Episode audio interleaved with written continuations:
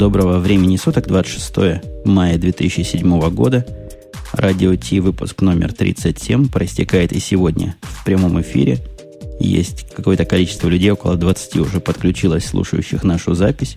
И мы, я думаю, смело начнем с места в карьер, но прежде всего я напомню, что в студии те же там же – а именно Бобук из Москвы.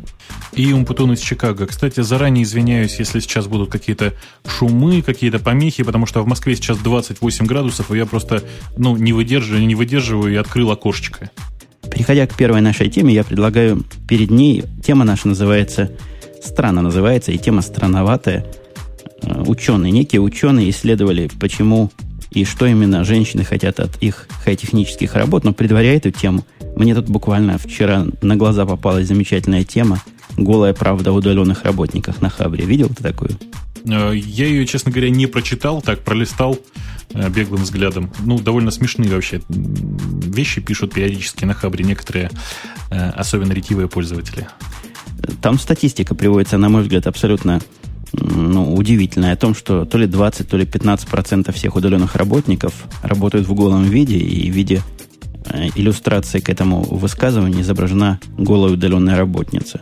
Это вот это меня на женскую тему почему-то навело, хотя это, наверное, какой-то сексизм, мачизм и антифеминизм.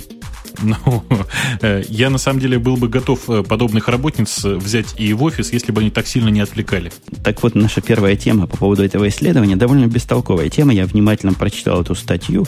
Статья претендует на какую-то псевдонаучность и пытается автор сам себе или авторы сами себе ответить, а чего же так относительно мало женщин в IT, с одной стороны, а с другой стороны, чего именно в IT они пытаются добиться. Я, честно говоря, вот так припоминая сейчас статью, хочу сказать, что это тоже очень, очень спорная статья, потому что, ну, человек, скажем, высказывает по большей части свое мнение, а не какие-то реальные статистические данные. Он провел там опрос какого-то количества, по-моему, 90 женщин, работающих в этой области, и пришел к каким-то странным выводам. Я даже к выводу эти уходить не буду, потому что выводы там абсолютно бестолковые. У нас же с тобой импровизация. Кстати, тут нам в прошлый раз слушатели гневно утверждали, что нужно готовиться лучше к подкастам. Я вот, предупреждая следующие выкрики, повторю еще раз. Это импровизация и темы, которые мы задаем, всего лишь некий материал для разговора, такого дружественного, теплого разговора на заданные темы, но в импровизационном стиле. Так вот, я тебе в смысле импровизации хотел спросить-то следующее. А твой опыт по поводу женщин на рабочем месте, он как? Да ты знаешь, у нас у нас достаточно много женщин работает в компании, и все они работают достаточно хорошо, по крайней мере, каких-то ну, серьезных прецедентов по поводу недостаточной компетентности или еще чего-то никогда не было. Мы, у нас, знаешь, у нас компания, которая вот не разделяет на женщин и мужчин, а только на работников и неработников. Да ладно. Ну, вот ты просто льешь воду на мельницу мирового феминизма. Но надо признать, положа руку на сердце, что программистов, девелоперов, я не знаю, системных администраторов среди женского прекрасного пола, ну, я не побоюсь сказать, на порядок меньше. Жень, ну ты меня прости, пожалуйста, но вот у нас, э, я могу тебе примерно сказать, да, в разное время э, моей работы в этой компании сисадминов женщин было от 30 до 50 процентов. Это сисадмины. Какая-то у вас нетипичная компания. Да нет, у нас просто не боятся брать женщин на работу. Ну, вообще, ты понимаешь, я в последние годы проживаю в Америке, где не, боятся не брать, потому что тут свои заморочки, но сисадминов за всю свою историю, вот я пытаюсь напрячься, видел я один, ну вот максимум два раза женского пола. Программистов иногда я встречаю тоже не в больших количествах, а вот где много женщин здесь встречается. Ну, я даже не знаю, как их с мужчинами сравнить. Пожалуй, в QA их гораздо больше, чем мужчин. И в смысле руководства проектами, project management у нас тоже женщины, мне кажется, давлеют. Ну, вот это просто, видимо, какая-то ваша специфика, а это какая-то наша специфика. Потому что, ну, я нашими девушками очень даже доволен, и довольно сложно было бы найти, допустим, замену вот э, там, некоторых людей, девушек, которые у нас работают, замену мужского пола. Ну, просто потому что специалистов на самом деле не так много. И когда девушка добирается работать до большой компании, до большой и известной, э, понятно, что она достаточный специалист. Э, поступил уже вопрос в первых строках нашего с твоего повествования. Спрашивают, как мы добились такого замечательного качества. Коллега Росновский спрашивает. Видимо, мы сегодня звучим хорошо. У нас есть что сказать? Как мы добиваемся такого? Ну, я хочу сказать, что выделенные всякие сервисы отдельные, отдельно стоящие от э, популярных хостинговых и не хостинговых платформ, они вообще отличаются по качеству от того, что мы привыкли э, получать за даром. Да-да, у нас в каком-то смысле сегодня эксперимент, и если он докажет свою состоятельность, и если мы увидим, что количество пользователей не больше какого-то числа, то есть различные идеи, как перенести весь этот разговор на платную платформу, видимо, подобную по качеству. Пока это всего лишь эксперимент, поэтому не расслабляйтесь. Меня на этот сервер спустили не так, чтобы на общих началах, но, тем не менее, то, что имеем, то имеем. Возвращаясь к нашей... У меня уже звонок. Я вас попрошу, дорогие слушатели, которые пытаются дозвониться к нам, перед тем, как вы ломитесь в эфир или ломитесь в эфир, дайте знать, о чем вы собираетесь говорить, чтобы мы как-то подготовились. Э, так вот, я в антифеминизм все-таки скажу. Тебе не кажется, что женский ум, он другой? Он другой, но это не значит, что он хуже или как-то там негативно сказывается на работе. Я, кстати, слушай, я вот пока я не забыл, я вспомнил, у нас по принципиальным соображениям не берут на работу женщин helpdesk, ну вот как это сказать, эникейщиков. Причем по самой банальной совершенно причине, там периодически нужно таскать сервера. Вот тут мы проявляем сексизм и говорим, что женщины таскать сервера не должны, а значит, э, женщин мы туда не берем. Вот. Во всех остальных областях, ну, честно скажу, да, они по-другому устроены головой, но это же не повод. Повод-то не повод, но вот известный фактор или известное наблюдение, что женщины мыслят синтезом, а мужчины – какой-то логикой, он как-то противоречит с общепринятой практикой разработки программ, где, в общем, не синтез главное, а логика все-таки важнее. Может быть и так, может быть и так. Тем не менее, у нас есть довольно много женщин-программисток, женщин-системных администраторов, э, вообще женщин-технических специалистов довольно много. И некоторые из них работают, я не знаю, там, разработчиками на языке JavaScript. Некоторые занимаются в Яндексе поиском. То есть, и, то есть нормальное математическое мышление им тоже довольно свойственно, видимо. Ну, я не буду с тобой спорить. У тебя, похоже, опыта в этом деле больше, чем у меня. А предлагаю тебе переходить потихонечку на другую тему, выбирать ее самому. Сейчас мы крутанем, и давай поговорим по поводу Firefox версии 3. Ты скажи, ты уже пробовал ставить себе последнюю альфу? Я даже два раза пробовал ставить последнюю альфу, и оба раза как-то жалел об этой затее. Почему? Неудачно? Ну, первая альфа, которую я поставил, она, по-моему, была даже альфа 1 еще. Она у меня запускалась долго-долго-долго, после этого съела всю память, и я с трудом ее убил. Так, то есть не понял, она у тебя сожрала, сожрала просто, просто отожрала всю память и упала, да? Или, или ты ее Она, она не упала, она, она просто так ушла глубоко в своп, что у меня все остальное перестало реагировать. Ну, ты видишь, какая стабильность, она даже не упала. Может, если бы я дал еще минут 15 пожить, так она бы и упала. А второй раз, я уж не помню, чего мне такого особого не понравилось. По-моему, как-то визуально мне показались... Я ставил вот этот Firefox, я не знаю, все они такие или нет для Mac, с нативными гаджетами, виджетами маковскими. Они как-то криво отрисовывались у меня. Я не знаю, мои вот э, последние опыты по поводу установки последних альф, они как-то показали, что оно, в общем, 7.8 работает, но мне очень не хватает тех моих расширений, которыми я обычно пользуюсь.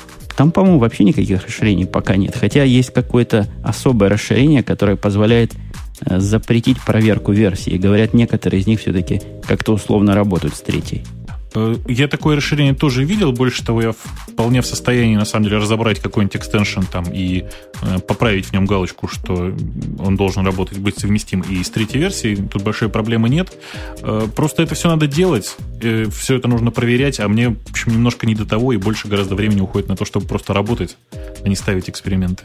А мне тут дошло сообщение от слушателя Газон, который пишет, по-моему, совершенно адекватно и остроумно. Женский ум не в работе проявляется, а в отношении к ней. Это как? А это не знаю, это вопрос к Газону. Но мне понравилась округлость и концептуальность этой фразы. Ты знаешь, мне вообще очень нравится, когда мы говорим о женщинах и о всяких округлостях, но, по-моему, все-таки стоит уже сдвинуться с этой темы, тем более, что меня тоже тут со своей стороны завалили фразами насчет э, женской актуальности на работе, э, их характера и вообще отношений к женщинам-программисткам. Э, Firefox, кстати, ты замечал, что у логотипа Firefox вполне себе женская мордочка? Там, по-моему, лисье лицо какое-то. Да, но там такая, видно, вот, вот прям по улыбочке видно, что девушка должна быть лиса, нет? Я как-то в лицах лисих не очень специалист большой. Это нашим зоологам знакомым надо спросить. зоологов знакомых у нас нет, и, видимо, про Firefox 3 нам тоже сказать много чего э, не получится. Единственное, что мы тут э, в той новости, которую мы с тобой отковыряли, вот мне просто э, потрясла идея сама по себе что для новой, там, новой системы Places, которая заменит букмарки, там, favorites и тому подобные механизмы, внутри используется SQLite. Ты с SQLite вообще работал в последнее время? Ну, вообще я работал с SQLite, и какое количество закладок-то у нормального человека может быть? Тысячи? Ну, в тысячу, в две тысячи, по-моему, что угодно будет работать. Вот, нет, у меня, у меня очень простой вопрос. Зачем? Зачем? Почему не засунуть в какой-нибудь файл, а еще да. лучше в какой-нибудь XML-чик? Да, да, да, да. Что было ровненько, так концептуально, легко там искать, группировать, как-то таги прикручивать. То есть есть какой-то смысл в базу данных это засунуть, если база данных надежна, проста в использовании.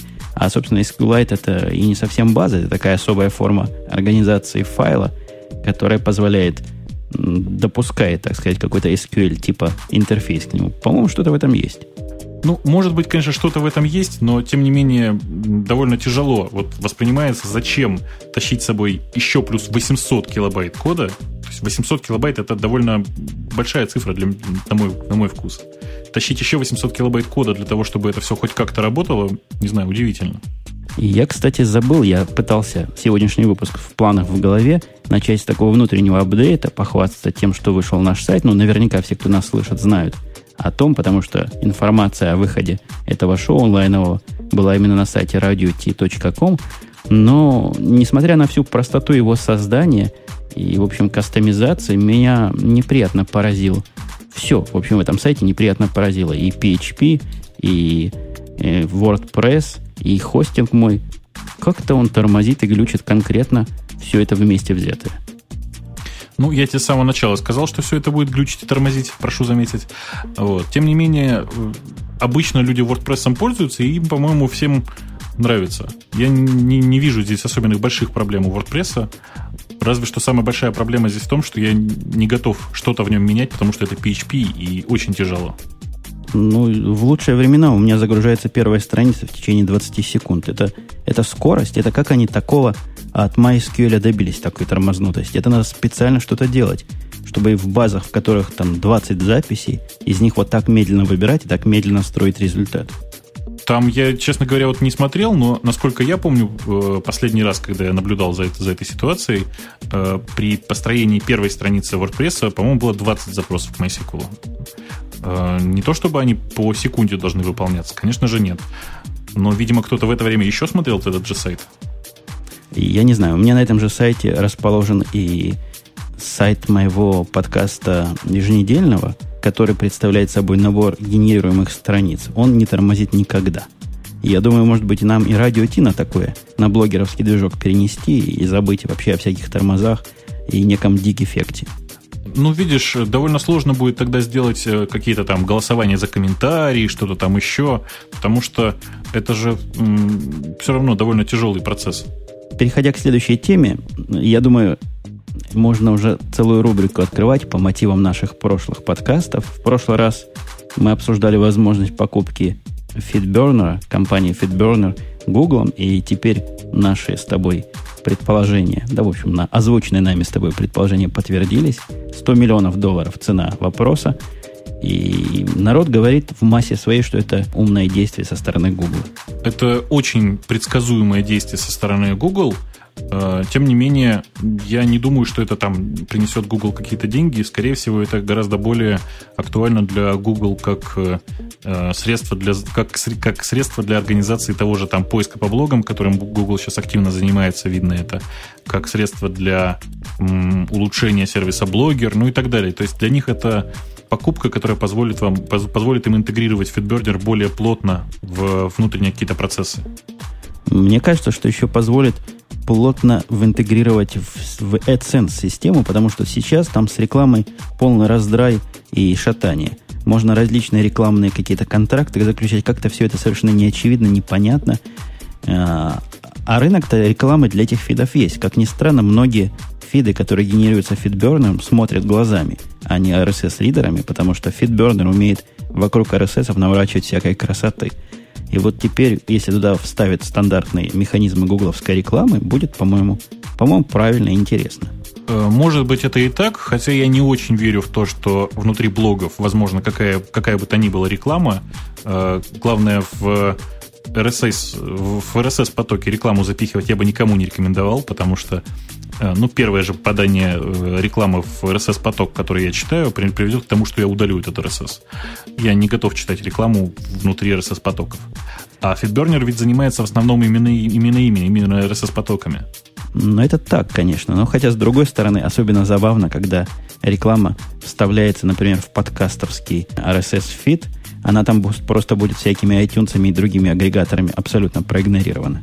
Э, она будет, может быть, и проигнорирована, но я тут вижу очень много всяких интересных проблем. А главное, что я не вижу в этом большого смысла, потому что чаще всего я читаю и RSS, и слушаю подкасты там, где я не могу отреагировать, не могу кликнуть на ссылку. Какой смысл? Да, и я с тобой согласен. Вот эта бизнес-модель, я и в прошлый раз немножко удивлялся. А, бизнес-модель услуг, которая FitBurn не очень умно делает, э, реклама тоже мне не кажется уж таким деньгообразующим моментом. И еще один плюс, который народ, мне плюс абсолютно непонятный, может быть, ты пояснишь. Они говорят, FitBurner слишком много контроля над вашими данными имеет. А вот теперь, мол, в Google, как они перейдут, научат их родину любить. Я, я просто прям в панике. Слушай, э, мне кажется, что от перехода FitBurner в Google ничего не изменится вообще э, внутри FitBurner. Очень много изменится внутри Google. И в частности, я уверен, что Google э, покупал FitBurner именно из-за того контроля, который э, имеет ком- компания FitBurner над э, многими блоговыми RSS-ами. я это... с тобой, и, да, да, извини, да. перебью, я с тобой абсолютно согласен. Я пытался понять, что такое 100 миллионов которые заплатили за FitBurner, технологически, ну, я не знаю, я думаю, мы бы с тобой собрались за пару выходных процентов 80 ходовой части бы написали. Я думаю, что, ну, если не за пару там, то за пару недель мы бы точно закончили с этим, в общем, э, в тех 80%, которые наиболее используемы. Другое дело, что мы бы никогда не набрали такого количества пользователей, сколько сейчас есть у FitBurner. Вот-вот. И мне кажется, покупка здесь как раз идет пользователей. Э, мне ситуация это напоминает ситуацию с покупкой Blogger.com, который когда-то был сам по себе, а теперь он часть Google. Об этом даже не так уж и многие знают, потому что сохранил он свою, ну, свой имидж, все свое сохранил, просто стал частью большой корпорации. Но вот в смысле фитбернера я все никак от этой темы не оторвусь, потому что сильный и заядлый пользователь этой системы, если они вмонтируют к этому делу и прикрутят как надо Google Analytics, просто цены этому продукту не будут. Это будет для меня совершенно ультимативный движок считать статистику любых подкастов, причем вид сбоку, вид сзади, вид снизу, сверху, будет что-то с чем-то особенное. А в чем разница с тем, что происходит сейчас? То есть ты хочешь э, интегрировать ту статистику, которую сейчас имеет FeedBurner по скачиваниям, там, по айпишникам и всему такому, просто в знакомый тебе интерфейс Google Analytics, да? Да не совсем так. Статистика, которую генерирует FeedBurner, она между нами, хай-техническими специалистами говоря, довольно убога. Э, я не знаю, на кого она рассчитана, но точно не на тех, кто смотрит статистику RSS. Такое впечатление, что они не очень понимают, какие данные интересуют пользователей. С точки зрения подкастов, эта статистика вообще ниже всякого плинтуса дает, дает цифры, но цифры эти никакого смысла все вместе в голове у пользователя не образуют. В этом смысле Google Analytics гораздо более цельная и концептуальная система, дает хорошую, понятную картину – ну, кто пользовался аналитиком, тот знает. Слушай, а ты не задумывался о том, что вообще э, вся эта схема с э, Google Analytics, она довольно странна, потому что непонятно для чего, ну, на первый взгляд непонятно, зачем это Google вообще нужно. Количество пользователей этой системы Google Analytics, ну, настолько ничтожно мало на фоне э, всего пользователей Google, что, ну, поначалу мне было, например, непонятно, зачем это нужно Google. А потом потихонечку я вот прихожу постепенно к мысли, что это, это опять же то же самое, это контроль. Это возможность контролировать, что же происходит на том или ином сайте. Ну, ты понимаешь, это популярная, конечно, теория о том, что Google пытается захватить весь мир. В этом смысле, конечно, Google Analytics хороший пример захвата мира и получения таких данных второго уровня уже каких-то. Я, я, честно говоря, сомневаюсь. Мне кажется, это один из таких типичных продуктов, который появился из недр лаборатории, как продукт для себя, или вначале он вообще был платным продуктом, а теперь по доброте душевной он стал свободным. Я никакой тут криминальной интриги не наблюдаю для себя. Слушай, ну что значит по доброте душевной? Ты понимаешь, э, какие затраты у Гугла на организацию этого сервиса? Они ведь не маленькие, прямо скажем. И для того, чтобы отдавать этот сервис наружу э, бесплатно, так как они это делают сейчас, должна быть какая-то цель. Потому что очевидно, что эта цель не те пользователи, которые туда приходят, и не та реклама, которую Google получает от Google, Google Analytics. Мне кажется, что тут речь идет скорее не там не о захвате мира, да, как о популярной теории, а скорее о том, что это может позволить со временем Гуглу намного более качественно позиционировать там AdSense и другую рекламу, которую они показывают на данном сайте. Э, каким-то образом более качественно привязываться к пользователю. Вообще, потенциально ты понимаешь, да, что если сейчас установить э, AdSense на все сайты в мире, то с легкостью можно определить, куда ты конкретно, как пользователь Google, ходил. Это да, но кроме того, Google Analytics и сегодня местами сильно заточен на улучшение информации статистической и всякой другой, которая помогает вам сделать вывод правильно или неправильно, в нужных ли местах стоит ваша реклама, ваши баннеры. Он и сегодня как-то поддерживает всю эту рекламную модель, так что, мне кажется, с точки зрения Google он вполне и вполне оправдан прямо сейчас. Может быть, может быть. Мне кажется, что эту тему мы вообще осветили сейчас очень с тобой хорошо. Всем должно понравиться, и нужно потихонечку двигаться дальше. Тем более, что я вот чуть-чуть пролистал вниз и предлагаю чуть-чуть отвлечься пока от Google и всем посмотреть на прототип нового э, интеловского э, ноутбука. Этот ноутбук тут во первых строках сравнивает с Motorola Razer. Такой же тонкий, такой же мелкий, такой же стильный, такой же секси. Ты знаешь, глядя на него, я подумал, что вот, принципе, MacBook на это я был, был бы готов променять. Вот чисто по внешнему виду пока. И еще по операционную систему поменять на какую-нибудь более правильную. Ну ладно, Ubuntu туда встанет. Что ты, господи. Вот эта вся красота, это прототип, насколько я понимаю. Или такой референс-дизайн. Они утверждают, что это мирово тонкий, самый тонкий в мире лаптоп. Правильно? Да, это то, что они утверждают сейчас. Я не уверен, что у них есть готовые образцы пока что. Но вот те картинки, которые я вижу, они ну, производят впечатление. А что в нем такого тонкого? Сказано он 0,7 инча. Это около 2 сантиметров высоты. Это особая тонкость? Ну, 1,8 примерно это сантиметра, конечно, это особая тонкость. И вес 2,2 паунда, что около килограмма, если мне не изменяет моя математика. Ну, примерно так. Кроме размеров, есть еще всякие интересные фичи, которые на картинке не видны, но сказано здесь в обзоре. У него есть какой-то внешний и in дисплей, я так представляю себе на другой части крышки. Там есть картинка с э, вторым дисплеем нарисованным. На ней, ну вот прямо сейчас там, судя по всему, изображена э, адженда человека, который, ну вот, видимо, пользуется этим ноутбуком. Ты знаешь, я бы не отказался иметь расписание на крышке ноутбука, вполне себе даже. Конечно, там же можно и показывать входящие мейлы и всякие другие вещи. Эти in-дисплеи, они медленно перерисовываются, но как раз для таких приложений просто превосходны, да. Идея, по-моему, очень хорошая, in-дисплей куда-нибудь засунуть в ноутбук, потому что есть он не просит, обновляется редко, питания вообще практически никакого, когда картинку он показывает. Классная идея. Да, идея очень хорошая. На самом деле, кроме, кроме этого, мне очень нравится, как сейчас выглядит клавиатура у этого ноутбука. Э, по крайней мере, вот пока она в э, дизайне да, выглядит.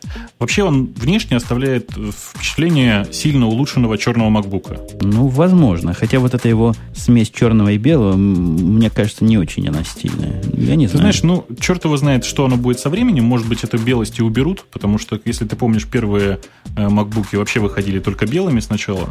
Тут тоже, в общем, непонятно, насколько оно будет выглядеть именно так по цветовой гамме. Мне очень нравится, что отверстие для охлаждения э, расположено очень правильно. Или под клавиатурой, или сбоку, что позволяет, как ты понимаешь, ноутбук ставить, я не знаю, например, на одеяло, да, там, или на диван. Очень-очень удобно то, что нормальные колонки, нормальный, ну, то есть нормальный совершенно звук поставлен прямо в корпус, не в крышку. И в данном случае я очень сильно опасаюсь за то, что крышка, с крышкой будет та же самая проблема, что со всеми э, соньковскими ноутбуками. Э, крышка очень хлипкая, очень тонкая, а там ведь экран, понимаешь, да? Малейший изгиб, и все, и нет у нас экрана. А мы знаем, какого материала? Может, это титановая крышка? Ну, я думаю, что это не титановая крышка, потому что титан все-таки довольно тяжелый тоже. Ну, возможно. У меня есть титановые часы на руке сейчас, они довольно легкие. Ну, ты сравни размеры часов и размеры ноутбука, ну что ты. Я предлагаю про- пройтись дальше. Меня спрашивают, нет ли технических характеристик про эту штуку. Это на новом наборе, вот, э, который называется как метро, по-моему, да? Санта-Роза? А, нет, это метро, да, это прототипный еще. Это на новом интеловском наборе метро, который будет, видимо, судя по всему, наследником Санта-Розы, да? Да, мне тоже так кажется. Никаких более других данных я тут не вижу. Но, опять же, вы вполне можете найти эту новость либо у нас в шоу-нотах, ссылку и, и поискать сами. Следующая вещь меня удивила тем, что раньше я не никогда не слышал. До тебя когда-нибудь этот сонус доходил? Это тема нашего следующего мини-заметки. Сонус, сонус, сонус. А, да, да, да, да, да. Это такая, как бы это сказать, э, как Apple TV, только радио, да? Вообще это не совсем так. И мне тоже показалось это типа Apple TV, но для звука, ну вот я ходил, там довольно трудно понять. Статья описывает какое-то очередное обновление о том, что оно стало дешевле тысячи долларов за набор. Цена, в общем, тоже совершенно дикая, правильно? Что тут тысяча ну, долларов. Ну, многовато, да, многовато. Да, я глубоко полез по ссылкам и понял вот что. Это такая система раутинга звука универсальная. Вот то, что изображено на картинке, две коробочки мелких и одна такая штука, похожа на видео iPod – эта штука, похожая на видео iPod, является всего лишь пультом дистанционного управления. Вот эти две коробки могут каждая из них служить как источником звука, так и приемником звука. То есть идея такая создание маршрутов при помощи объединения вот этих кубов, а объединять их можно беспроводно. Любой источник звука может быть к любому приемнику звука подключен в пределах Wi-Fi сети. Как тебе мое объяснение? Ну, мне, по крайней мере, понятно, о чем идет речь. Я, правда, опасаюсь э, использования Wi-Fi в таком месте, потому что я хорошо знаю, что хорошо качественный звук не пролазит и в 100 мегабит. А если это Wi-Fi, то довольно проблемно, мне кажется. Э, но дело-то не в этом. Э, новость, собственно, совсем не о том, а о том, что на этих устройствах теперь работает интеграция с сервисом Pandora. Э, Pandora, если кто не в курсе, это ближайший конкурент Last.fm, такое своеобразное онлайновое радио, которое позволяет э, набор музыкальных композиций регулировать, ну, условно говоря, текстовыми запросами или там указанием примерного направления музыки. Да-да, я пытался эту Пандору. Она так интересно определяет похожие вещи и с очень правильной степенью попадания. Находится гораздо ближе, чем Last.fm. Ну, для меня, во всяком случае, она находила похожие альбомы. 4 доллара в месяц стоит интеграция вот с этим устройством. Все вместе оно стоит 1000 долларов за набор. Набор представляет собой два этих хаба – я уж не знаю, как они их называют, Z, ZP80. И пульт дистанционного управления. Тысячу долларов денег. Цена мне представляется абсолютно несусветной, но, возможно, мы тут входим в какой-то рынок хай-фая, где тысячу долларов это вообще смешные деньги. Нет, ну слушай, ни о каком wireless в Hi-Fi устройствах, конечно, речи пока не идет, потому что Hi-Fi это всегда чисто аналоговое аудио, а здесь ну, какой-то просто очень гиковский девайс. Я думаю, он выдается очень маленьким тиражом, и поэтому стоит таких денег. Сказано, что он продается в Best Buy. В Best Buy я видел много различных таких удаленных радиоточек, вот интернетовских трансмиттеров звука, и видео даже иногда попадаются. Но вот Пандоры, не Пандоры, а как оно называется, Соноса, этого Соноса не видел ни разу. Э, следующая новость у нас тоже железная, но грустная. Видел новость грустную? Которую? Опустись три 4 вниз, и там написано RIP и вопросительный знак. А, ну это не то чтобы новость, это скорее слух. Э, и больше того, этот слух можно там очень сильно дополнить и развивать. Э, речь идет о том, что, согласно новости на Apple Insider, Apple собирается отказаться от Mac Mini. Меня это шокирует абсолютно. Я не нахожу никаких тут оснований и объяснений. Э, вся эта история освещена весьма странно – буквально пытается нам продать такой довод, что появление Mac Mini в 2005 году это была ошибка, это было давление инвесторов и бумагодержателей, которые хотели дешевый компьютер в этой дешевой ценовой категории, а вот теперь вроде как он доказал свою несостоятельность. Кому это он доказал? Это что, продажи у него такие плохие? Я пользователь целых двух Mac Mini еще старого поколения, и я с грустью просто думаю, что не буду не будет у меня возможности купить новый Mac Mini для какого-нибудь маленького сервера или для какого-нибудь такого утилитарного компьютера. По-моему, вещь ну, настолько правильная, что спорить э, с ее нужностью и присутствием этой модели на рынке даже глупо. Я с тобой целиком согласен. Мне кажется, что э, вообще сам по себе выпуск Mac Mini в свое время был очень важным шагом. Он показал, что Apple это недорого, Apple это доступно, Apple это э, вещь, которой легко пользоваться дома. И мне кажется, что слухи. Это какие-то просто нелепые слухи, так же, как слухи о том, что Apple собирается полностью отказаться от э, линейки iMac 17 дюймов. Я тоже не очень в это верю. Я больше верю в то, что произойдет некоторое обновление и линейки Mac Mini, и линейки э, iMac 17. Ну, мне кажется, как раз с точки зрения 17 дюймов, это в самом деле странноватая модель. Я не вижу особого применения, ну, разве что такой очень дешевый вариант для какого-то, ну, совсем бюджетного решения. Дисплей маловат по сегодняшним масштабам, ну, как ни крути, маловат. Цена между 17-дюймовой моделью и самой дешевой 20-дюймовой не так уж и велика. И если они над этой ценой поработают каким-то образом и соединят эти две цены где-то в середине, то необходимо 17 дюймов, мне кажется, будет под сильным сомнением. Может быть и так. Вот э, с iMac я еще готов как-то уступить, но что Apple откажется от Mac Mini, я не верю совсем. Может нам написать коллективное письмо слушателей радио Ти в Apple с криками грозными «Верните нам Mac Mini обратно». Ты знаешь, российский Apple меня уже, по-моему, боится, поэтому я э, предлагаю сразу писать действительно на Apple.com и прямо Стиву Джобсу. Вот я думаю, что он должен это оценить. Мне пришло, пока мы с тобой разговаривали, целых три сообщения от слушателей. От Артема Росновского, экстрактора.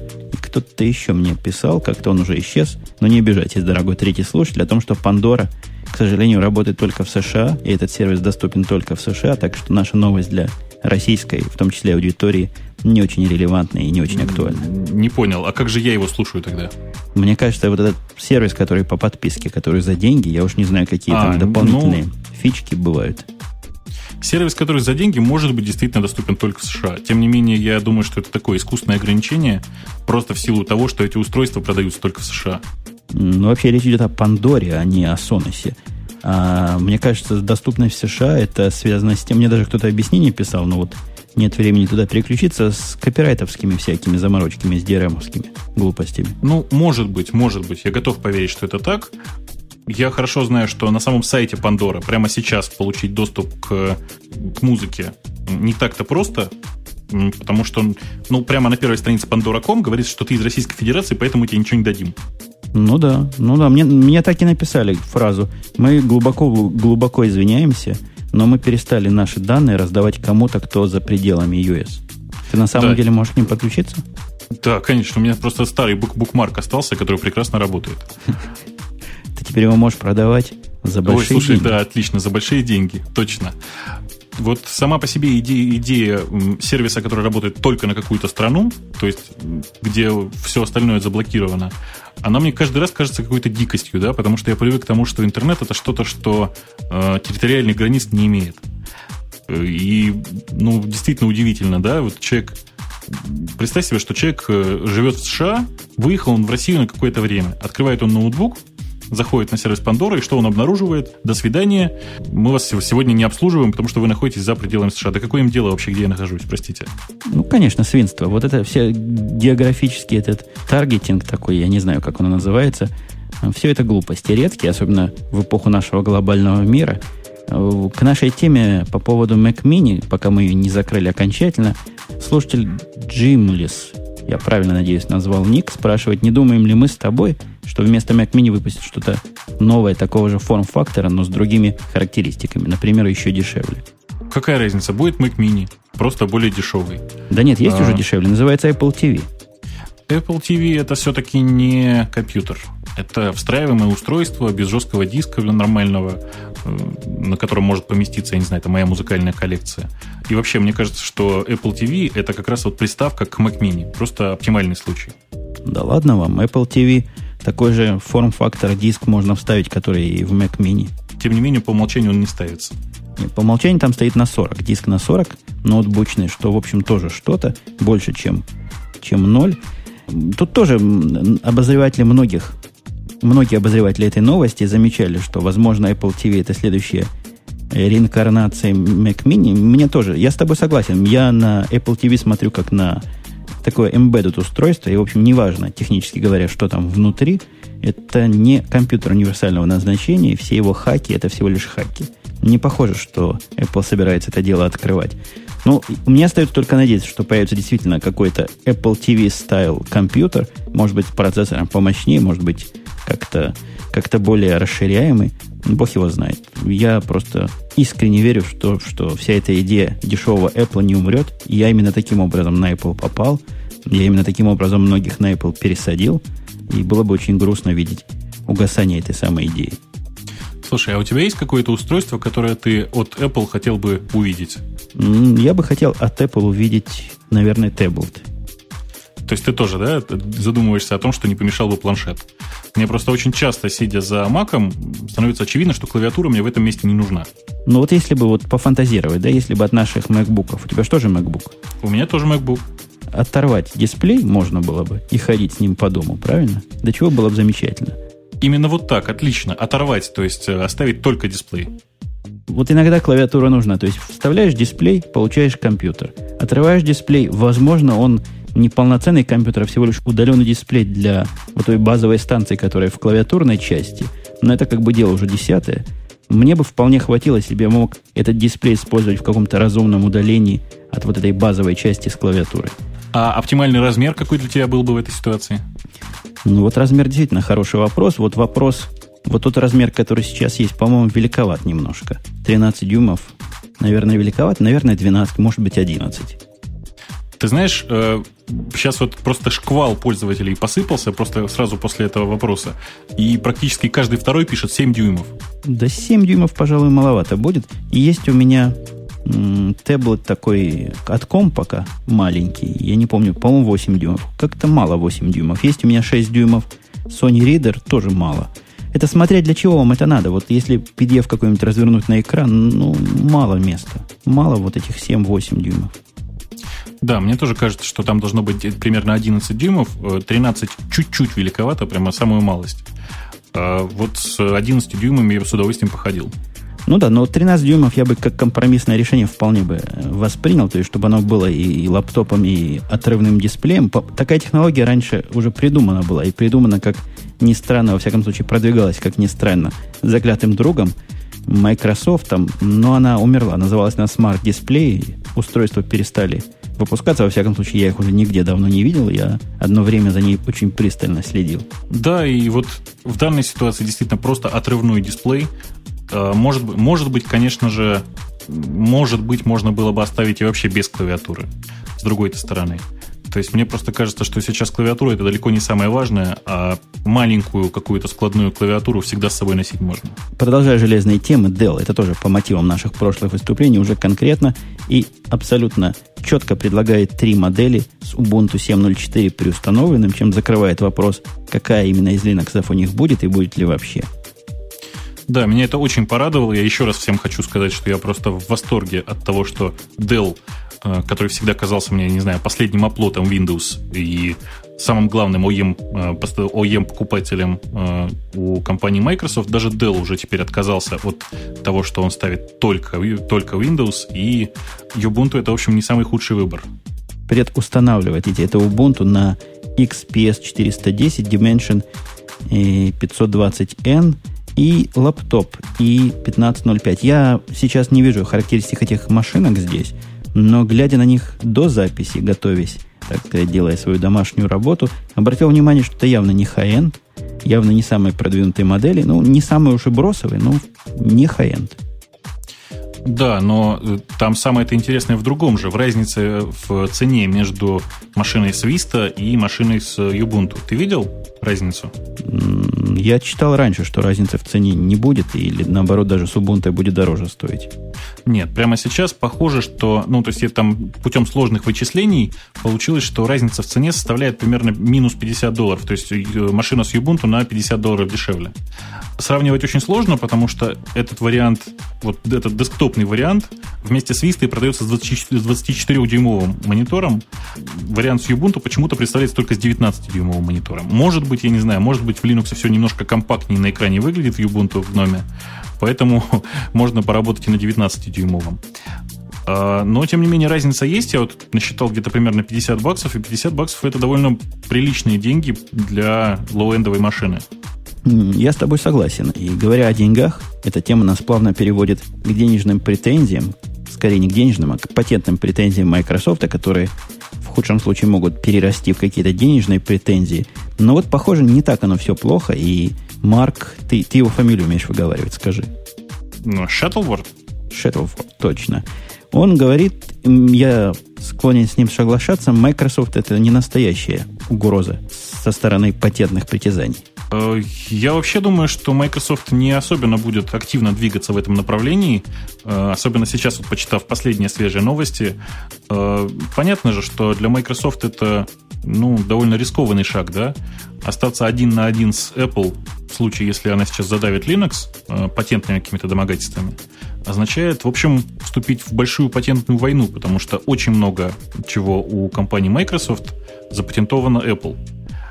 И вообще проблемы интерфейсов визуальных, а большая часть патентов, о которых говорила Microsoft, они касаются именно частей визуального интерфейса. Так вот, большая часть проблем возникнет у Microsoft, если вдруг разразится такая большая война. И компании Microsoft сейчас совершенно невыгодно ее развязывать. Ну, вообще, этот Марк, о котором мы с тобой говорим, он главный по Ubuntu, правильно я вспоминаю? Да, это...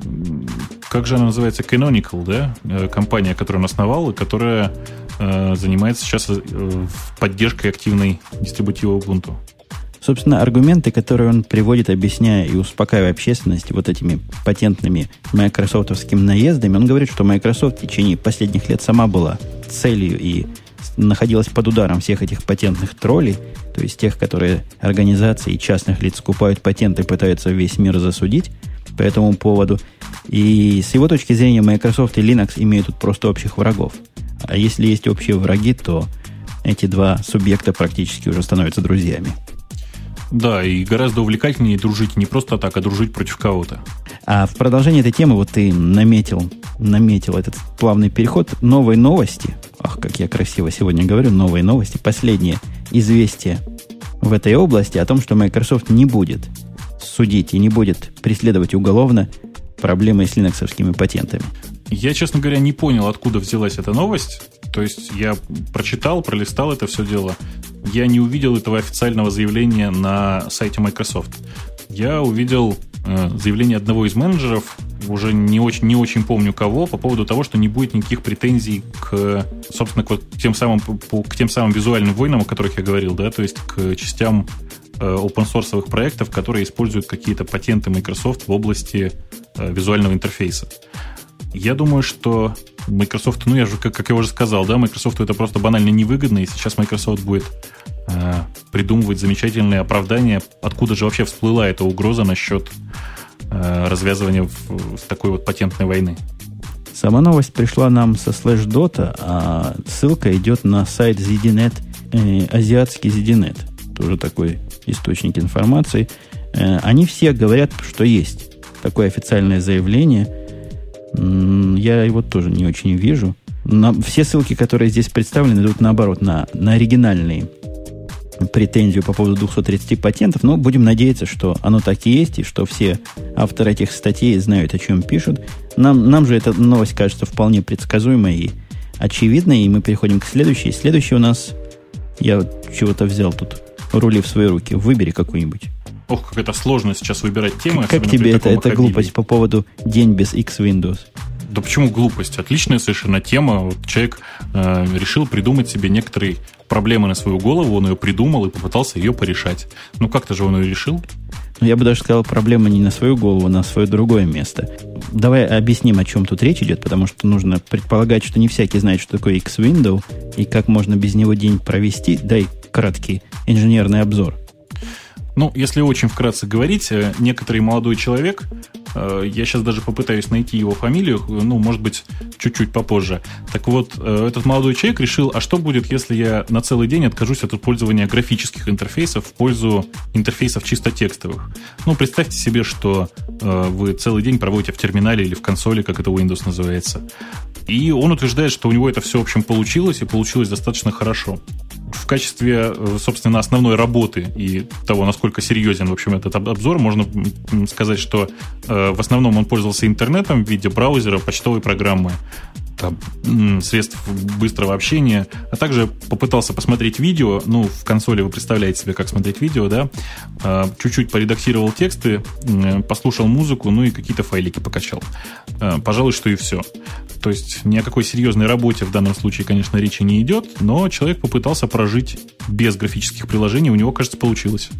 Ну, мне вообще это, честно говоря, затея кажется попыткой почесать заднее ухо правой левой ногой, потому что есть реальное и совершенно очевидное применение работы без X-Window. Это именно работа с удаленными терминалами, с удаленными компьютерами по SSH какому-то. Все, кто работает с Linux и другими Unix, знают, насколько это практично и насколько это удобно, и насколько это все реально в сегодняшний день. Но с какой радости запускать видео вот с таких удаленных компьютеров или с какой радости ограничивать себя. Ну, разве что если нечего делать, попытаться вот таким вот образом, как день прожить, например, без света, день прожить без воды, два месяца не купаться. Ну, интересные, конечно, затеи, примерно, по-моему, такого же характера. Да, да, да. Тем не менее, э, мне особенно, конечно, поразило, что человек решил воспользоваться эмплеером, Э, для просмотра видео это просто вот было писком сезона. То есть я, конечно, тоже когда-то один раз это дело запускал, но сказать, что в текстовом виде можно смотреть видео, это все-таки некоторым образом преувеличение. Следующую тему я могу нам с тобой предложить. Она такая довольно флеймообразующая и скандальная, потому что опять Windows против. Э, называется она как Windows Server 2008. Пытается ответить на некоторые вызовы Linux. Та-та-та-та-та. Я ответы почитай. От, ответы хорошие. Просто они изобретают тут великие изобретения. Тут ответы по-всякому можно трактовать, но вот если до технического уровня свести, утверждает, что теперь Windows не будет такой монолитной фиговиной и будет разделена на более чем 30 компонентов Windows сервер, которые можно устанавливать совершенно э, независимо друг от друга. Они утверждают, что это огромное достижение, огромное изменение. И второе, заметьте, второе, наконец-то будет система без GUI вообще, и GUI будет выброшена полностью из ядра. А, то есть ура, ура, э, мы наконец-то отказались от главного нашего преимущества.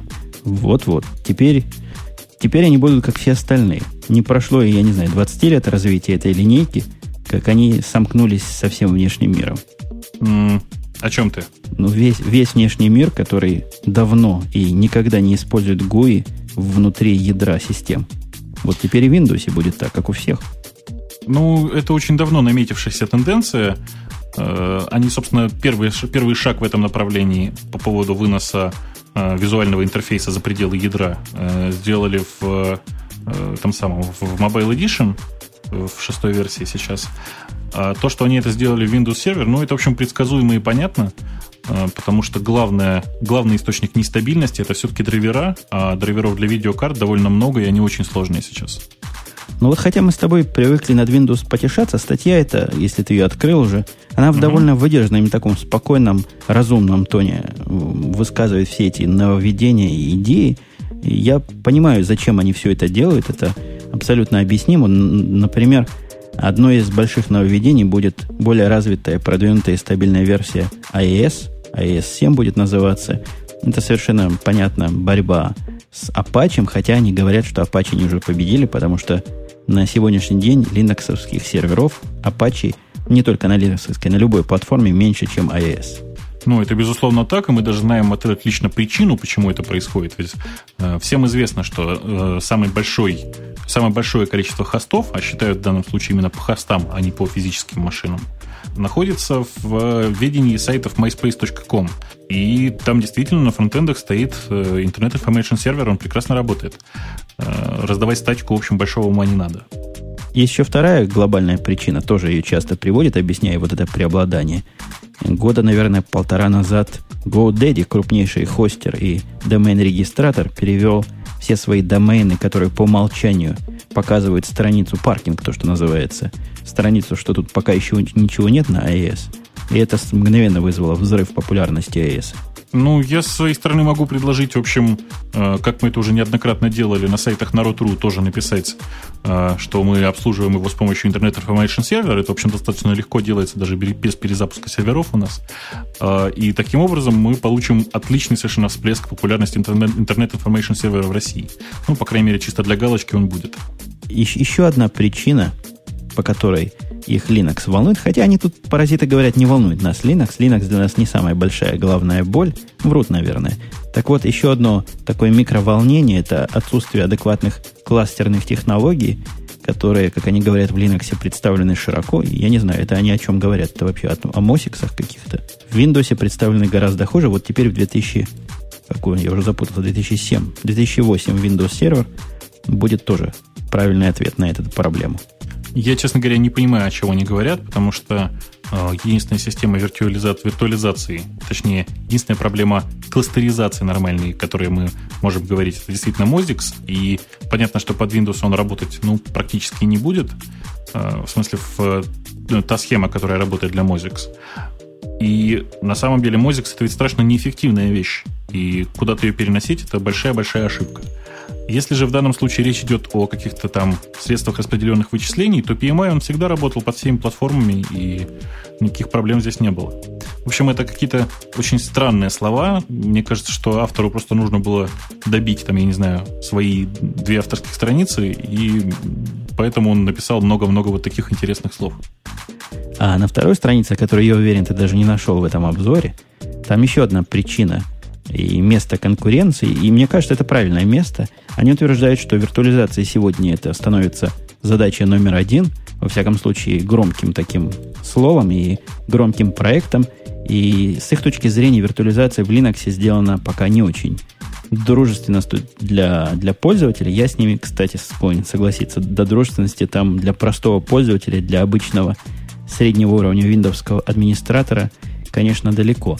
И вот в Windows будет средство управления этой виртуализацией, средство управления множеством виртуальных машин на одном компьютере и прочее, прочее, прочее. По-моему, начинание вполне достойное. Да, и причем, насколько я понимаю, вся эта система виртуализации у них сделана на э, одной из э, технологий, которая сейчас используется для виртуализации Linux. Ну, посмотрим, может быть, я не прав, я попробую чуть-чуть раскопать в эту сторону. По крайней мере, э, есть такие слухи. Тем не менее, я не думаю, что система виртуализации это первое, что необходимо сейчас для Windows сервера, потому что никто всерьез не говорит о том, что мы поставим сейчас Windows, все хостинговые платформы на Windows сервера, а виртуализация, она в первую очередь, конечно, для хостеров э, актуальна. У нас в прямом эфире сейчас полнейшая тишина, перестали переходить и сообщения, и реплики. То ли народ заслушался, то ли отвалился сонный. Я надеюсь, что заслушался. Мне кажется, что народ заслушался, потому что мне периодически сообщения приходят, и люди говорят, что все слушают, и э, вроде все нормально.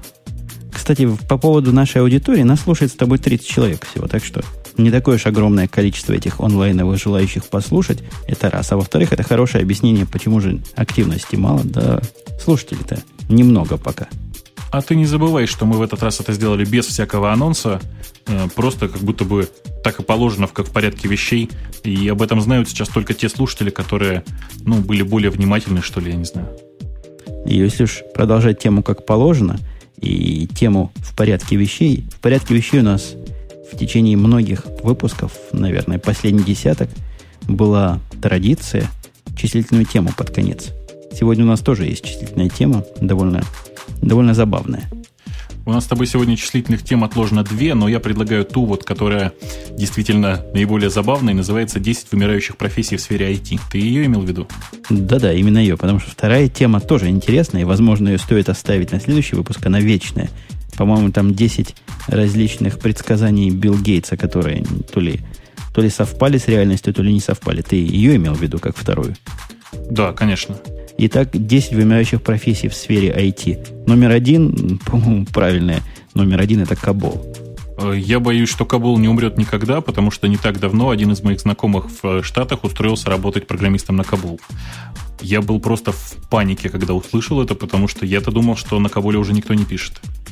Но вот тут пояснить надо, что мы подразумеваем под вымирающими и, и отсутствующими. Не то, что их вообще нельзя найти на рынке, такие предложения по таким местам, но найти очень трудно. Я часто хожу по сайтам различным рекрутеровским по, по роду службы. И могу видеть, что статистика по Каболу, ну, смехотворна. То есть, наверное, можно найти. Ну, мне кажется, настолько же трудно найти на Каболе тут место в Штатах, как и на Дельфи. Э, на Delphi, наверное, вообще сейчас почти невозможно, да? Потому что есть Visual Basic, есть Visual C, там Java. Какой смысл? Ну, все позиции на Дельфи, которые я видел, я бы сюда и Дельфи тоже добавил бы в этот список. Тут Дельфи нету. Они связаны с переходом с Дельфи на что-то другое. Вот нужно немножко знать Дельфи и знать вот то другое, на что переходит. Обычно на C-Sharp. Ну, в общем, это действительно неудивительно. Борланд э, сейчас, по-моему, практически не занимается ни развитием, ни какой-то рекламой э, Delphi, и приходится переходить на самое активное. Самое активное это, конечно, .NET и C-Sharp. Слушай, а когда следующая проблема 2000, 2000 года будет? В 2036 или 2037? Что-то вот такое, 2036, по-моему. Вот Кабол сильно поднялся, программисты приподнялись, как говорят в новорусских кругах, на проблемы 2000 года. И действительно, я знал нескольких программистов, которые получали, их на части рвали. Предложение по тем годам, 2000 год, зарплата 120 тысяч в год кабольскому программисту, это деньги совершенно сумасшедшие – и вообще ни в какой ни в какую голову не укладываешься, может, они и в 36-м году тоже опять возродятся, как птица Феникс. Может быть, может быть. Я тоже очень надеюсь, что если в 36-м вдруг пойдет золотая лихорадка на программистов э, для систем Unix, а это, в общем, актуально в первую очередь для них, э, я с удовольствием, я думаю, нагребу на этом хоть какое-то количество денег. Э, это будет полезно, в общем, и приятно всем нам. Следующее, я улыбаюсь, тут мне пришли сразу, я на комплимент буквально нарвался, всякие приятные слова от многих слушателей. Спасибо, дорогие, наслаждайтесь дальше. Номер два, нереляционные базы данных, утверждает автор этого обзора. Они склонны к умиранию. Но, ну, по-моему, тут проблема терминологическая. Хотя, хотя, конечно, те базы данных, которые он приводит, они действительно скорее мертвы, чем живы. Ну, я, честно говоря, все вот эти слова только знаю. Вот просто я никогда даже не видел их. То есть я уже, наверное, из нереляционных баз данных знаю только, пожалуй, каше. Все. Ну, каше, во-первых, это нереляционная база данных. Я не знаю, может, на кэш произносится. Она объектно ориентирована, но вот мы используем у себя для обработки больших массивов данных – Sybase IQ, которые тоже говорят, вот именно Sybase IQ, нереляционная база данных. Я тут по базам данных небольшой специалист, можете мне гневно написать в ответ. Ну, возможно, умирает, возможно, нет. Кто его знает. Я опять же, затрудняюсь что-то сказать. Да ты тоже, по-моему, такой же специалист в базах данных. Великий. Да, но тем не менее, в отличие от тебя, я точно знаю, что оно произносится каше. Вот. Значит, ты более, более большой специалист. Зато в третьем пункте, я думаю, нам есть что сказать по поводу не, не IP-сети. Говорят о том, что TCP-IP покорил большую часть сетевого мира и не осталось места никакого для других специалистов по альтернативным протоколам. Они приводят в виде примера SNA. Я могу еще X25 привести в виде примера. Рекрутеры утверждают, что ценность навыка близка к нулю. Ну, ну... я, по-моему, с рекрутерами где-то где в чем-то согласен. В общих чертах, да. Тем не менее, специалисты по X25 до сих пор вот отрываются руками, потому что их очень-очень мало, по крайней мере, на территории России. А X20, X25 постоянно используется во всяких околобанковских э, структурах. Ну да, вот это похоже, допустим, на специалистов по платформе э, какой-нибудь VAX или Alpha VMS как бы платформа мертва, специалистов мало, но и спрос-то маленький. На малое количество специалистов как-то спрос и количество специалистов друг другом хорошо синхронизируются. Поэтому они живут и, и горе не знают. Возможно, также и специалистами PX25 дело обстоит. Ты вообще работал с этими протокольчиками? Э, с SNA я не работал никогда, а с X25, да, работал немножко совсем, чуть-чуть, и не готов сказать, что мне нравится э, вспоминать об этом. Я с тобой, я, я с SNA немножко работал, пытались мы систему для передачи данных одному крупнейшему банку на ней сделать. Слушайте, страшное дело. Насколько TCP-IP и вообще IP-based протоколы проще, это никаким языком не объяснить. Надо сказать тут, что все-таки, по-моему, кроме как в банках, Слушай, вообще банки, получается, самая архаичная система, да? Самая архаичная структура, потому что и Кабол сейчас в основном остался в банках, и нереляционные базы остались только в банках, и не IP-сети остались только в банках. Что происходит вообще в банковской структуре? Ну, им положено. Они должны быть фундаментальными и стабильными. Поэтому все изменения в хай-тек мире должны попадать в банковскую сферу с 20-летней задержкой. Ну, 20 лет прошло, и, видимо, как раз вот началось. Номер 4 CC Mail. Для меня какая-то загадочная программа. Я вообще понятия не имею, о чем тут речь. Как-то прошла мимо меня. Говорят, что это почтовая программа для локальных сетей, созданная в 80-е годы. Имела аудиторию 20 миллионов человек. Без меня. Со мной бы было бы 20 миллионов и один, но меня там не было. А ты там был? Э, я там был, но, так сказать, с пассивной стороны, то есть я никогда не, не занимался администрированием CCMail, я был только пользователем. Не знаю, ничего не могу про нее сказать. Единственное, это, что... Это как что? Это как Exchange? Это как что? CCMail это скорее как, э, я не знаю, UCP, если тебе это что-то говорит. Говорит. Вот, это как э, набор настроек над UCP. Собственная совершенно схема, которая позволяет распределять почту. Понятно. Говорится, что 7 лет назад программу вовсе убрали с рынка, исчезла как класс.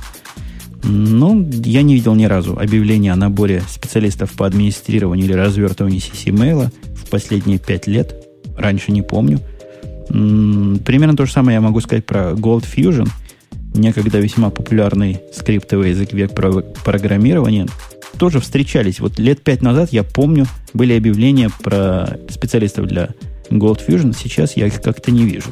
Вытеснены, говорят, всякими PHP, питонами. Я, честно говоря, пробовал когда-то на Cold Fusion что-то написать, и оно, в принципе, как-то даже, наверное, работает. Но понятно, что сейчас все, кто писал все время на Cold Fusion, по крайней мере, на той платформе Cold Fusion, которая была, пересели на GSP, потому что есть э, там, джавовские пакеты, которые обеспечивают тот же набор тегов, что и Cold Fusion, просто один в один. Там совместимость порядка 99%. Вот. И все это как-то нормально совершенно работает. Э, поэтому смысла в Cold Fusion, конечно, сейчас практически нет. Я вот думаю, пожалуй, все наше с тобой это числительное изложение можно обозначить такой общий, общим паттерном, общим шаблоном. Э, советы для молодежи, обдумывающей, куда пойти учиться и чему учиться. Советы, вредные советы, то есть чему не надо учиться. Хотя вот следующий пункт программирования на C, мне кажется, выходит из этого ряда наших с тобой советов, чего не делать. Автор обзора, на мой взгляд, совершенно наглая морда, утверждает, что языки семейства C тоже под такой угрозой, и все меньше и меньше, где можно найти работу для программирования на C. По-твоему, он прав? А, мне кажется, что да, потому что именно на C, на Plain C, как языке низкого уровня, сейчас практически никто и не пишет. А, C++, да, действительно, это большой прокол автора статьи, потому что работы на C++ и в Москве, и, не знаю, банально, у нас в компании просто огромное количество. Ну вот мне кажется, что развитие языков высокого уровня, как раз там могут быть риски. То есть C++, бог его знает, как он будет в борьбе за существование с Java, с .NET, еще с чем-то. Пока они делят рынок в разных пропорциях, но C, он в своей области, ну с кем он конкурирует? С ассемблером только? Где ну писали ну, да. на C, там и сейчас пишут на C. Только с ассемблером, больше не с чем. Хорошо побил ассемблер, и другие языки, которые в то время были такие низкоуровневые, Остался C и ассемблер. Все. Это язык победителя. Это не язык потерпевший, проигравший. Embedded пишется на C. Масса различных real-time систем пишется на C. Масса C++ программ пишется для ответственных приложений с большими кусками на чистом C. Так что, я думаю, автор далек от реальности. Да, пожалуй, что так. Э, под циферкой 7 у нас написан Power Builder. Ты вообще помнишь эту систему? Ну вот как-то звучит он знакомо. Так знакомо звучит. Помню, как-то с базами данных связано было, и помню, какие-то особые умники вокруг этого крутились и на своем птичьем языке разговаривали. Да, я тоже помню эту историю. Помню, что в свое время я посмотрел на Power Builder первый раз именно тогда, когда его купила, э, собственно, компания Sybase. И я так понимаю, что Sybase же его и постепенно удавила, потому что э, Power Builder сейчас практически нигде не видно. Ну, то есть мы с тобой подводим к этому делу черту, мы согласны. Под Power Builder перспектив мало. Я думаю, что вообще нет. Примерно столько же перспектив, по-моему, для сертифицированных инженеров по Netware, то есть по новелевским операционным системам. Ну, тут я могу еще немножко поспорить, потому что в России э, Netware системы довольно развиты пока. Пока, по крайней мере. Э, но в массе своей действительно автор статьи совершенно прав. Большая часть нетвар сетей уже давно мигрировали на NT-Base, там, на Windows 2000 и тому подобные схемы. Сетей этих очень мало, тем не менее, именно вот хорошие специалисты по netware сетям, они стоят довольно дорого. Вообще, я в свое время, когда столкнулся с администраторами вот этих сетей новеловских, меня удивила их какая-то, даже не умность, но какая-то клановость. Вот они, они свою гайку хорошо знали.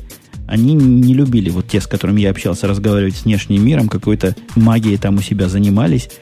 Впечатление вот таких совершенно юниксовских людей производили, то есть таких закоренелых юниксовских админов. Это просто по контрасту с теми админами, которые в это время начали появляться для NT-систем, которые были просто такие же ребята, как все остальные. В общем, да, это действительно очень такая была какая-то очень своя среда. Эти люди говорили совершенно на своем языке. Это при том, что сама по себе э, Navel тогда, в общем, не была какой-то серьезной и стабильной системой, которая, ну, я просто очень хорошо помню истории, как э, ученики седьмого класса ломали нетворевую сеть, при том, что специалист, в общем, который обслуживал ее, был достаточно хорош. И понятно, что собственно, не Naval убила Netware, а Netware убили те самые специалисты по Netware, которые всегда были.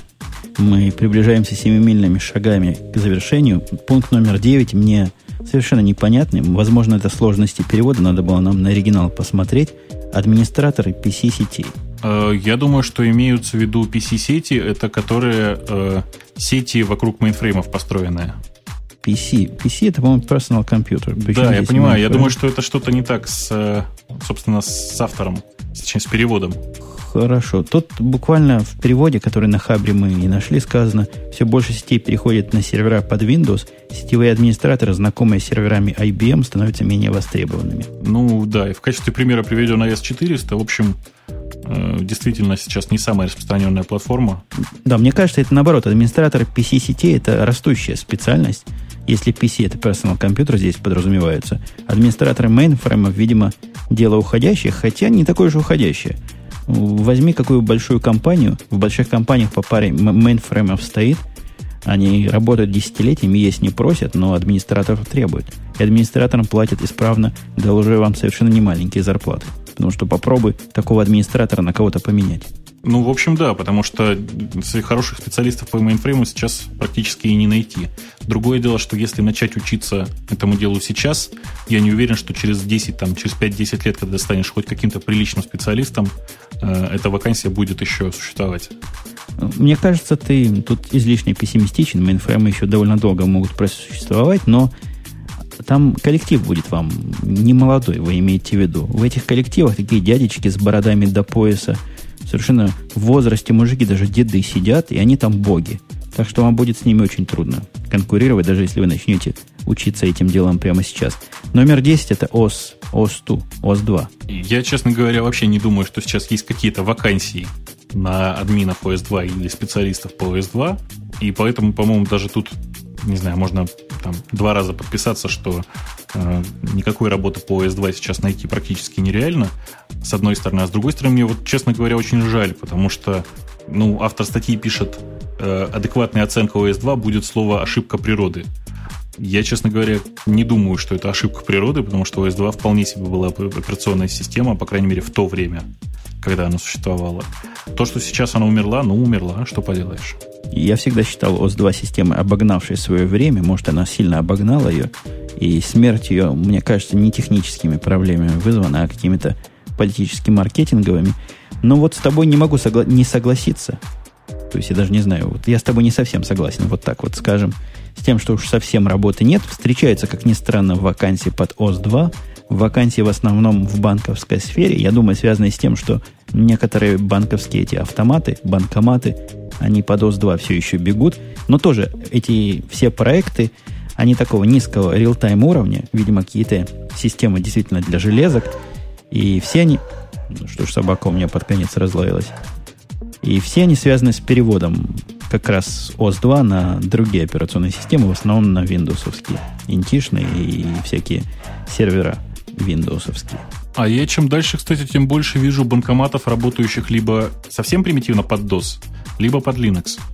И меня это, честно говоря, радует, потому что понятно, что я бы предпочел несколько не майкрософтовскую операционную систему в банкомате. Но у меня банкомат под майкрософтовской системой сожрал карточку, не подавился. Так что я с тобой полностью согласен. Не знаю, сожрал бы мою карточку, если бы там Linux был внутри. Но этот конкретно работал под Windows, потому что я несколько раз видел на нем экраны, знаменитые экраны смерти. По-моему, даже Windows NT 4 на нем стоит. До сих пор Windows NT 4, это значит, что очень скоро начнутся, начнутся процессы по переезду с NT 4 на какую-нибудь, я не знаю, там, э, Windows 2000. Э, я думаю, что нам с тобой потихонечку пора сворачиваться. Говорим мы в этот раз довольно много. И слушали нас, кстати, довольно много народу, потому что 30 человек без анонса, мне кажется, это сумасшедшая цифра. Я с тобой согласен. Кроме того, тут еще ты слышишь, что творится на заднем плане. Не знаю, могут ли слышать слушатели. Пришла куча детей в гости к моей дочери, поэтому в любом случае нам придется закругляться. А, ну, на прощание мы, как обычно, обещаемся появиться на следующей неделе. Я напоминаю, что у нас были ведущие постоянные Бобук из Москвы, и Умпутун из Чикаго. Большое спасибо, Жень, за нормальную, наконец-то, организацию трансляции. Понятно, что сервера Arpod работали под очень большой нагрузкой, и пользователи, в общем, наши э, плакали, кололись, но продолжали есть кактусы. И большое спасибо большое слушателям за то, что продолжали нас, несмотря на это, слушать.